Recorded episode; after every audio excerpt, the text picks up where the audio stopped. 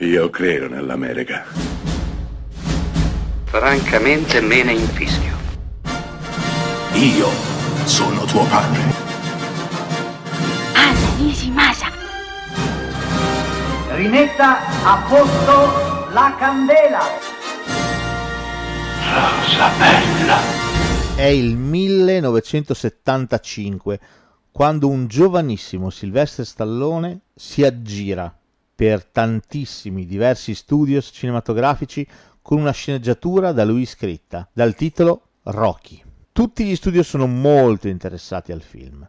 La storia è interessante, la storia è quella di un pugile che non si dà per vinto, che viene dagli strati più bassi, più proletari della società, che cerca di ottenere la grande occasione.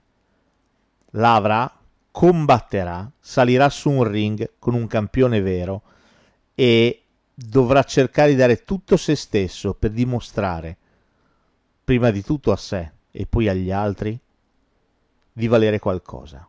Beh, la storia di Rocky fa gola, fa tanta gola, piace, piace tantissimo.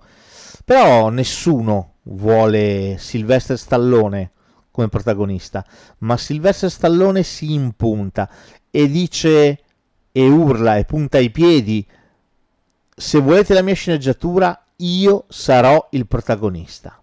Beh, questa scelta determinerà la carriera intera, la vita intera di uno degli attori più iconici della mia generazione, appunto Sylvester Stallone. Nessuno scommetteva su di lui.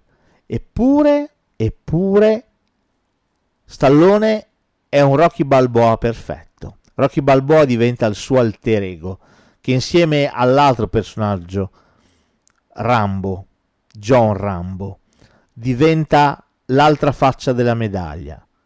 Se Rambo è il soldato completamente disumanizzato dalla guerra, Rocky è l'essere umano, tutto empatia, tutto muscoli, ma anche tutto cuore, che cerca di sopravvivere nonostante i pugni e gli urti della vita. Il primo Rocky, diretto da John G. Wilson nel 1975, è un capolavoro. È uno dei grandi film sportivi. È un film indimenticabile. È un film per cui noi spettatori facciamo il tifo per il loser, per il perdente. Investiamo tutta la nostra capacità empatica verso questo ragazzo venuto su dal nulla cresciuto come aiutante di un piccolo, piccolissimo malvivente locale, eppure, eppure, eppure ci affezioniamo a lui. Dannatamente ci attacchiamo a lui, ci attacchiamo a lui, ci attacchiamo a Adriana, la sua adorata, bruttissima Adriana, bruttissima Adriana. Ci affezioniamo a Poli, il di lei fratello, l'eterno compagno di Rocky, ci affezioniamo a Birillo, il cane. Insomma, ci affezioniamo anche ad Apollo, il suo antagonista, che più avanti nella saga diventerà suo amico. Rocky ha attraversato le ere, ha attraversato il cinema, ha attraversato le generazioni e ogni generazione ha avuto il suo Rocky per cui fare il tifo, perché Rocky è eterno, Rocky siamo noi, Rocky siamo noi che dobbiamo cercare di andare avanti nonostante i pugni della vita.